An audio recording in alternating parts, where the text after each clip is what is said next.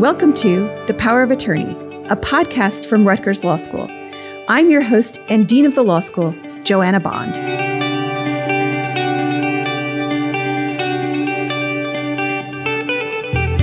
Today, I'm joined by Chris D'Alessandro, who is a proud Rutgers Law grad. And thanks so much for joining us today, Chris.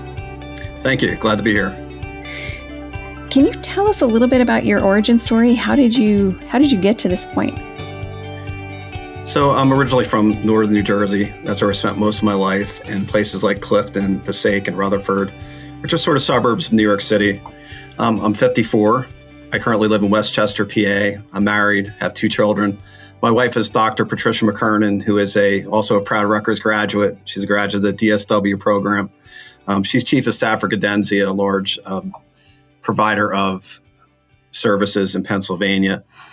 Um, Italian American, as you can tell by my last name, raised by a single mother, which I'm very proud of because my mom worked very hard to uh, to bring me up, to give me what I needed to succeed. Um, some other things about me: I didn't make it through high school. I dropped out when I was 16. I had started work when I was 15, and I also started playing guitar. And I was more interested in playing guitar in heavy metal bands than I was in school. so I did that for a couple years. But um, you know, my family's very interested in seeing me move forward, so they convinced me to get my GED, which I did when I was 18 went to college, didn't do so great. So I decided to join the Army. And the Army, you know, a couple years in the Army taught me discipline and it taught me how to succeed. And when I came out, I went back to college and I did well academically and sort of got focused on getting into a career in law enforcement. Um, because I had worked in a factory when I was probably 18, um, one of the managers there he had been in law enforcement and he had spent many years in the military and the army and the air force and he convinced me he said hey this is no way to live. You have to start doing something for yourself and do something to get yourself out of the situation do other things. So he convinced me to join the army and also got me interested in law enforcement. So when i got out i did eventually get a job with the new jersey state parole board as a parole officer in 1997 i worked for them for 18 and a half years um, retired at the rank of lieutenant in 2015 I had re-enlisted in the army in 2005 and uh, i actually started officer candidate school on my 36th birthday. I was the oldest person in the class. Wow. um, and i have been in the army national guard since then. I was commissioned as an officer in 2006 i've deployed to iraq and afghanistan. Um, still serving in the army national guard as a major. I'm a logistics officer. Um, that is pretty much me at this point. That's a great story, and and I love that that you were interested in in heavy metal as a kid. That's fantastic. Who was your favorite band when you were really playing a lot? Uh, it was all the early thrash bands like Metallica and Anthrax right. and Slayer, and I still play in a heavy metal band to this date. I do oh, with guys that I've known for. I think I've known one guy for like thirty five years. So that's great. But we still go out. And we go on mini tours. You know, we play like four or five shows in a row around the area. That's and it's a lot of fun. Oh yeah, absolutely. That's great. And and I love that your path also led you back to higher education. That's that's a fantastic story. So can you tell me a little bit about the impact of September 11th on your life? So sure, I was a parole officer at the time and I was working in Clifton and on September 11th I was on my way down to Trenton.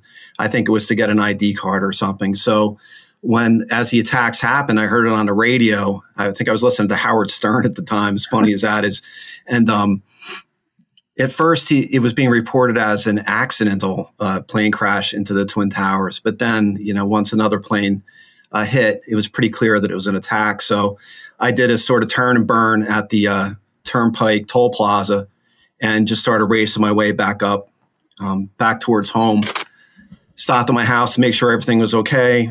Went to my office, and there were reports coming in that uh, state offices were being attacked. Now, in retrospect, as it served as it may seem that a parole office is going to be attacked, we were all sort of uh, on guard for that. So we stood guard at the office, and um, at some point, our chain of command started asking for volunteers to go down to the uh, World Trade Center site itself to do recovery efforts, and I did wind up doing that for a day on uh, September 13th. And um, I didn't go back after that. One day was enough. But the impact that that had on me, it just really made me rethink my life. It, it made me think to uh, get out of the box that I was living, get out of my comfort zone, start taking risks, doing all the things that I wanted to do. Because what I saw that day is it doesn't matter how much money you have, how much power you have, whether you're you know a, a guy sleeping in the street outside of the first floor or the guy in the hundredth floor. When it's your time, it's your time. So um, use your life wisely. That's what it taught me. Yeah, that's that's an important lesson, um, but such a tragedy. And and so you decided to go to law school at some point. Why did you decide to go to law school, and why did you pick Rutgers specifically? So I had peers in the military who were who had gone to Rutgers Law and become attorneys, uh, and they described to me the experience of going to law school and the profound impact it had on their thought processes, the way they looked at themselves, the way they looked at the world and things around them. And these are people who I had a great deal of respect for in terms of their intellect and their drive to succeed. And they were people that I sought to emulate. And also, my job had afforded me, my job at Parole afforded me the opportunity to go to the FBI National Academy, uh, located in Quantico, Virginia, which is sort of the premier law enforcement training in the nation for law enforcement supervisors. Now, at the time, I was a lieutenant, but I was there with chiefs of police from some of the major cities, top level law enforcement executives. And one thing that these people had in common is that they had gone to law school. That had a big impact on me, on me as well in terms of what credentials one might want when you're moving forward in your law enforcement career. But what sort of sealed it for me is uh, being in places like Iraq and Afghanistan and just seeing that the rule of law had eroded to the point where the only rights that some people had there were the rights afforded to them by you know the strong men, the warlords, the people with the most guns and the most power. And um, I also saw there that lawyers were involved in every single thing that went on there. They were the ones making policy. Many of the things that we did in a tactical sense or an operational sense on the ground in Iraq and Afghanistan, those policies were reviewed at a minimum or uh, promulgated by attorneys. So that impressed me as well. They're involved in everything from negotiations to logistics, which is what I did, um, to uh, detainee operations, which is what I did in Iraq. So that made me think that law school is a way to go. Be, be an attorney, have that door open to perhaps have an impact on the world around me and help people. That's that's fantastic. I tell students that all the time that that lawyers are involved in in so much of what we do in everyday life, and and certainly you saw that up close in the military when I'm sure lawyers were were making calls about what what logistics uh, and operational initiatives were were approved or not. So that's I think that's a great up close look at at how useful the law can be. Uh, and and why Rutgers? Did you was it the connection that that some of your lawyer friends had to Rutgers, the fact that they were Rutgers alums? Sure. So there's a few reasons. One of the main reasons is that with the New Jersey Army National Guard, as long as you're in good standing, uh, tuition is free at any state school. So certainly when looking at different options, going to Rutgers Law, my entire legal education, I think cost somewhere around $13,000. And that was books and fees and various expenses because the tuition is covered so long as you maintain your grades and you're in good standing with the National Guard. However, I'm also a graduate of Seton Hall. I went there for my master's degree in human resources. I have an Ed.S. from Seton Hall. So it was sort of a tough choice. I looked at both schools, but Rutgers seemed to be more what I was interested in. Rutgers seemed to teach people the more concrete skills that are needed to win in the courtroom, where Seton Hall seemed to take more of an academic approach to the law. Now, both are valuable. However, I wanted to learn how to win for my clients. And I liked Rutgers' history of activism. And I wanted to learn how to accomplish that, how to be an activist, how to advocate for causes that I believed in. And I, I feel that Rutgers filled that role. That's great to hear. That's certainly what we aim to do. Uh, okay, so now it's time for a softball round robin. What was your favorite and least favorite class in law school? So it, it's hard to say because I, I, liked all my professors. I can't re- think of one professor I didn't like, but certainly uh, Professor Mutcherson's tort class, which was the first law class that I was in, that had a huge impact on me because the first day of class, she was cold calling students uh, to answer about the reading. And that is something that I think is really valuable to be taken out of your comfort zone. It's part of the reason I joined the military. I like the feeling of having butterflies in my stomach and asking myself, what are you going to do if you're called on? What are you going to do if this happens? Because then you have to think, and that's how we evolve, and that's how we become better problem solvers, and we learn how to think creatively and how we're going to address these situations that come up in a spur of the moment. And that's the way the courtroom is Nobody, nobody's going to take their time and ask you whether you've done your research or you have the correct cases in front of you or whether you've prepared your witnesses. It's either you, you have or you haven't. Um, right. There were other courses certainly that I liked. Uh, Professor Lohr's deposition class was great. That prepared me for depositions. Um, Professor Oberdiek, if I'm saying his name wrong, I apologize, but he had a philosophy in the law class. And in my first divorce trial, I used one of the egalitarian philosophies that he had discussed That's when advocating for a client who had spent her life providing care for the family. And I equated that into what would this look like in terms of if she was earning a wage for doing these same duties as the professionals that provide these for people. Right. And it was a compelling argument. I thought that was interesting. Right. Oh, I'm um, sure and, John Oberdiek would love that story. So I'll, I'll oh yeah, no, I've told it to him already because oh, as soon as I did it, I said, Hey, I snuck this into a case. I'm sure I'm not the first lawyer, but it was very right. good. And also uh, Professor Kaplan's sex crimes class, I had read her editorial in the New York Times and I supervised the sex offender unit, well, part of the sex offender unit for the state parole board. And I also supervised sex offenders for many years. So her editorial in the New York Times, I thought it was brave and I thought it was, although I didn't agree, I thought it was compelling because people need to speak about these things and people try to speak about them and say, let's have a different perspective on these intractable issues. And they're excoriated for it. So it takes a lot of courage to come out and write something like that. So I took a class because I wanted to hear what she had to say. And it was a great class. That's um, great. So, so yeah, I, I think Rutgers, when you go there in terms of value for the faculty and what you're learning, and uh, you know, of course, Professor Rothman, RLA, but that's you know a completely different thing because you know me and my partners, we consider him our mentor. Um, but yeah, Rutgers, you can't go wrong with the faculty there. All right, we're going to talk a little bit about uh, RLA in just a second. But in the meantime, um, let me ask you a food related question. What was your favorite place to eat near law school? Probably the Vic, the Victor Pub um, down by the river, and I still go there sometimes when I'm at court. I'll walk down there because it's a nice walk from the law school. You get a little exercise. You get out of there for a little bit, especially when we were working at RLA. Sometimes you know the pressure's on, and uh, you know you just dealt with a lot of interesting cases, and now it's time to take a walk and talk about things. Um, not particularly in Camden, but in I think in Pennsauken, the pub, great old school New Jersey place.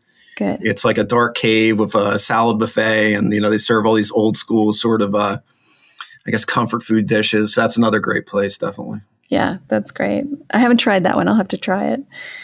Uh, okay, and and so tell me before we get to our conversation about RLA, which which I want to ask you about in just a second, but before we do that, what what would you say is the most important thing you learned during law school? Not any one thing, but what I've often told my wife in our conversations about our mutual educational accomplishments is that law school changed the way I think. It took me from one level of thought to another. So I guess thought isn't the right word, but it, it, changed the way that I look at things, the way I look at the world.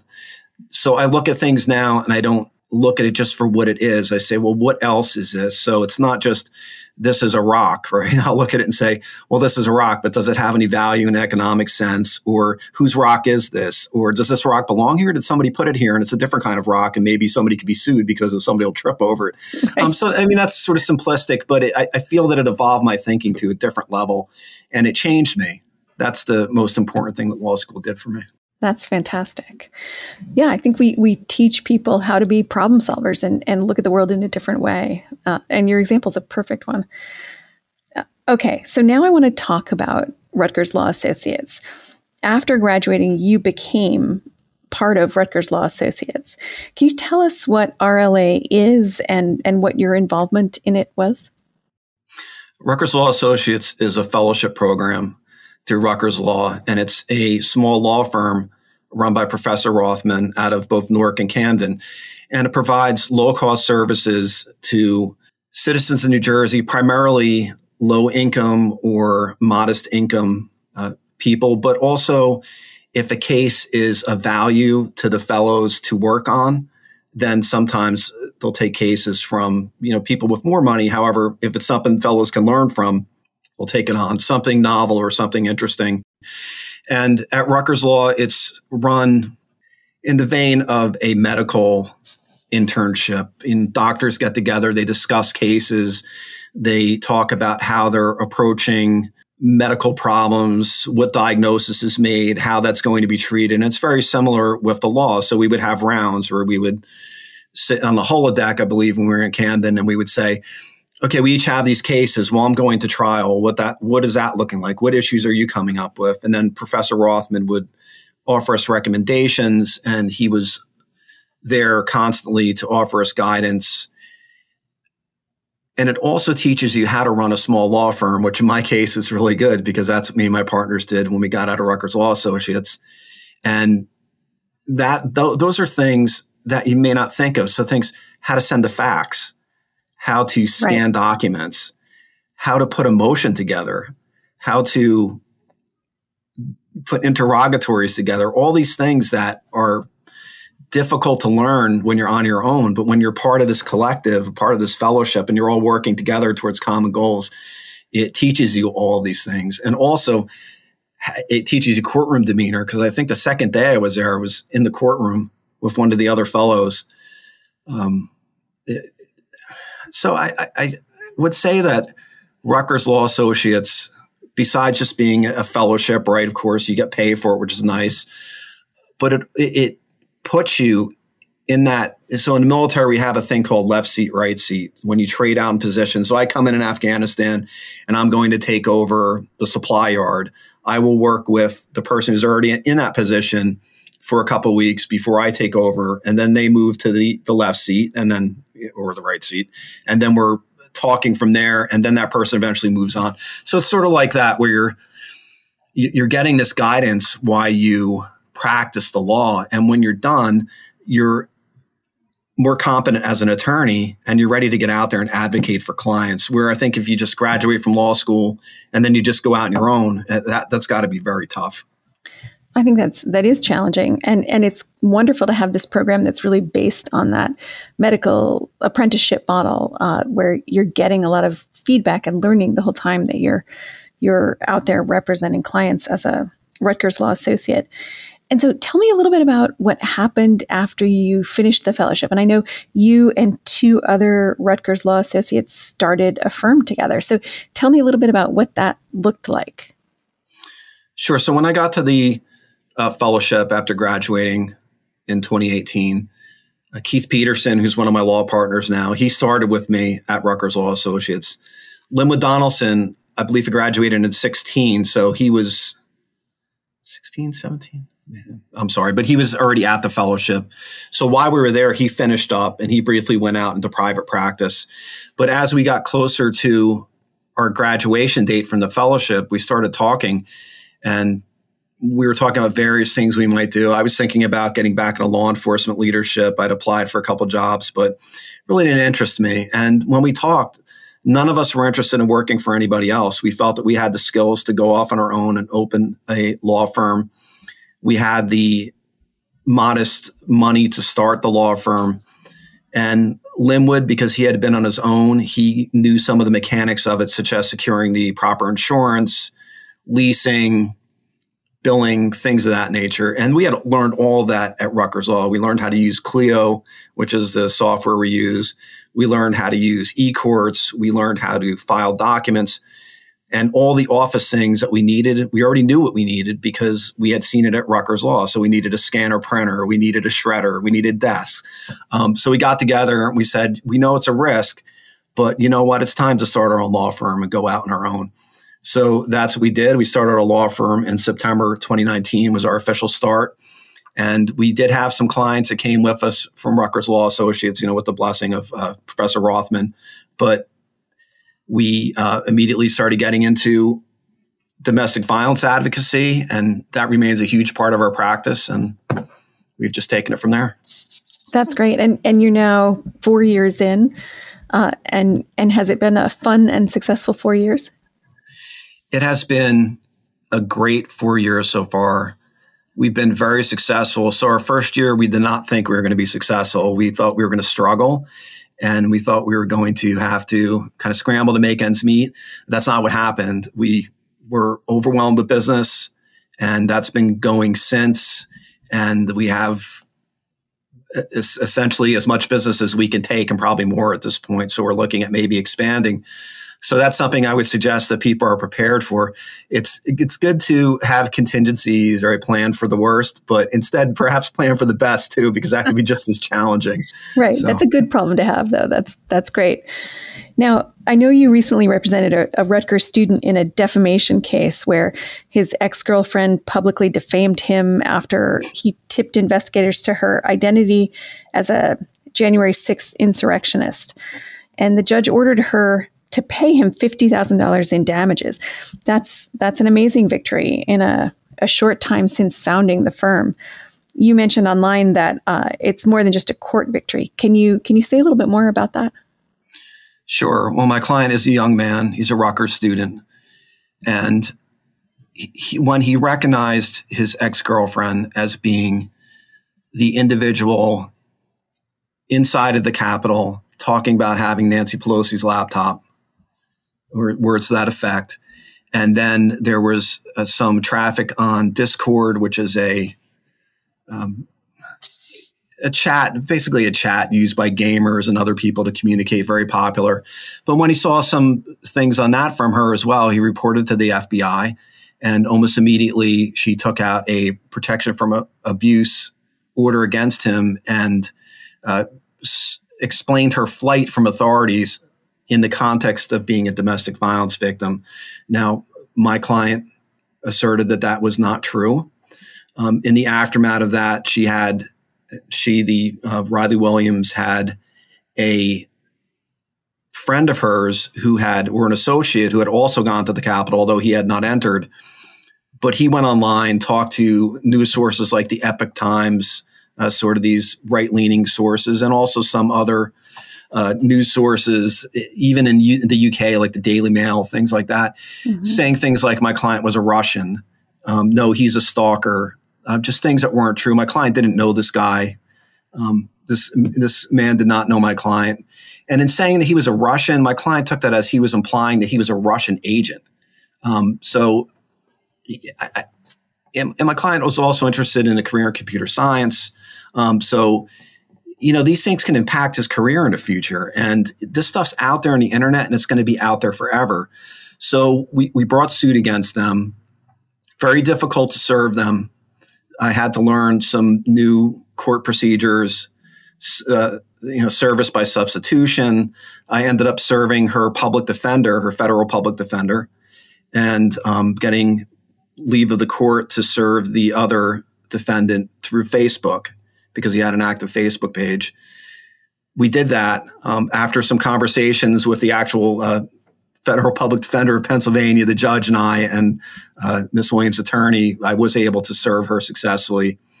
Uh, but after that, um, they did not respond. I can't say why they didn't respond. In my opinion, they just decided they didn't want to. So when you don't respond to a lawsuit, a default judgment can be expected, and that is what happened. It's a fascinating case, and and a great example of how you learn things like uh, different ways to serve process. Right, uh, and out of necessity, you get creative with the within the rules. Uh, that's great. And, and I, I apologize. And why do I think that it's you know more of a victory than just for my client? Because whatever people think about what happened on January 6th, that's not the way to do things. We have a process here in place, and the process is the rule of law. And these are things that we have here that people don't have other places. And if we don't appreciate it and use it, who knows how long we'll have it. So I view this as a victory for the rule of law because my client used the system that's in place, even though it was frustrating and it was long. And even though who knows if he'll ever uh, recover any of the damages that were awarded to him. However, he used the system, he trusted in it, and in the end, he achieved justice. And I think that's a lesson for people who may be doubting whether the, there is justice out there. There is. It's not always easy. And we have an adversarial system, and there's two sides to every story. But you know, the rule of law does work in our country, and people need to respect that. So that's why I thought it was a victory for the rule of law as well. Yeah, that's fantastic, and it, it must be gratifying from a from a lawyer's perspective too to to see your client through that kind of process. It, it is, especially a young man who, you know, he did the right thing. Right. I mean, that's right. the most I could say about it. And and what about some of your other wins? Are there any that you can share with us?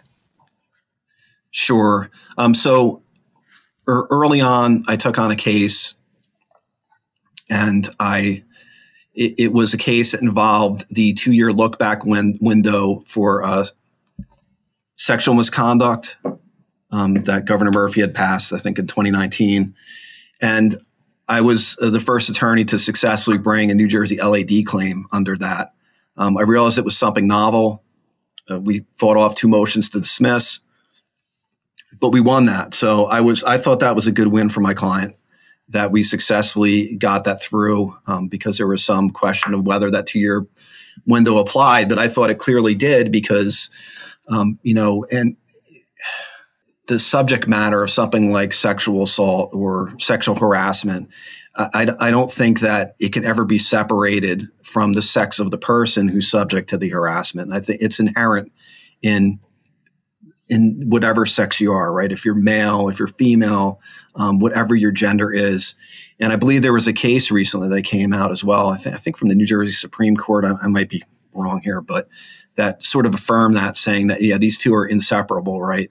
If this happened to somebody, if somebody was sexually assaulted or sexually harassed, then um, clearly um, their their identity comes into it because that's what the harassment was predicated on, right? Um, but for that, they would not have been harassed. So that was something that that we did as a firm, and I thought that was a good victory for our client and also for other victims. So mm-hmm. great, and and talk a little bit about running a law firm. There must be parts that you enjoy and parts that you don't care for that much. Can you say a little bit more about that? Sure. So, certainly enjoying the fruits of your labor is something that is good. You work hard and there's a reward for it. There's also, though, all the anxiety that comes with having to pick which cases you take and then how you administer them the work that we do is very sensitive. We work with a lot of victims. As I said, we do primarily victim side domestic violence. So we deal with situations that I think a lot of other lawyers do not want to deal with. And, um, you know, sometimes people can be victims and they could find themselves, even though they're victims, being prosecuted by their abuser, which is something we deal with. And there's a lot that goes into that. So, um, sometimes we find ourselves in situations that we're not sure how to handle. We'll take on a case, and we we also do some employment law things like military discrimination, um, racial discrimination, discrimination based on sex and gender. So in some of those cases, we're up against very big law firms. So I had one case where I think I was up against I called them the lawyer platoon during motion hearings because there was, I think I was up against six other lawyers at one point. Wow. So, so you have to learn how to deal with that, right? How do you fend off three motions to dismiss instead of one? Um, you have to learn these processes that just by nature of our lack of experience in terms of time, we just haven't um, dealt with yet. So, you know, do we have to have this in within 14 days or 10 days? And what's the difference between family and civil? And then anybody that does family is going to can tell you it's sort of the wild west of law. The way family lawyers talk to each other, the way we talk to each other in court is very, very different than civil. Civil is exactly that. It's civil, right? Polite and civil. Everybody's civil to each other. Um, sometimes people get a little testy, but switching from family, especially from domestic violence to civil, you have to learn how to tone it down. So we had to learn how to do that. Um, so that's the the biggest challenge is simply learning how to do these things that other lawyers take for granted or big law firms who just hand out to an associate and say here learn how to do this and associate number two go do the research for us it's no um, if keith peterson has a case like he has a uh, some cases right now that involve a lot of research. One of his cases is on appeal. So he does all the research. He learns how to file the appeal. I think he had one with like, he, he had to send it in three giant packages to the uh, appellate division because that's how much it was. But I'm sure that's not unusual. But for him, it's the first time. Where do you have to put the staple, right? He's stapling right. the stuff together. we do all that stuff for ourselves. So that mm-hmm. is the challenging part about um, having our own law firm. And that, like I said, learning how to deal with success, right? How, how do you sometimes learning how to handle success is as difficult as learning how to handle a setback. Um, and also, I will say that we don't lose very often. So when we do, it's a matter of concern, and we sit around and look at each other and say, "How do we lose?" Right? Every right. lawyer loses sometimes. Um, Absolutely. But, but if you're uh, winning a lot, it makes it harder to actually lose. We we figure it out, but uh, yeah. sometimes we say, "How did I lose that one?" You know, and we kind of examine and pick apart everything that we did, and sometimes we say, "Ah, well, that's why we lost, right? We didn't do this right, or we didn't do that right." But most of the time, we just chalk it up to when you go into court, sometimes you don't know what's going to happen, especially in family court. It's a court of fairness, right? So, right. what does one party think is fair and the other party thinks is fair? It's not always the same thing. So. Right. Well, it must be nice to have two other law partners to to compare notes with and and debrief at the end of a long case. Definitely. And we learned at Rutgers Law Associates that working as a collective, we're much stronger than if we work as individuals.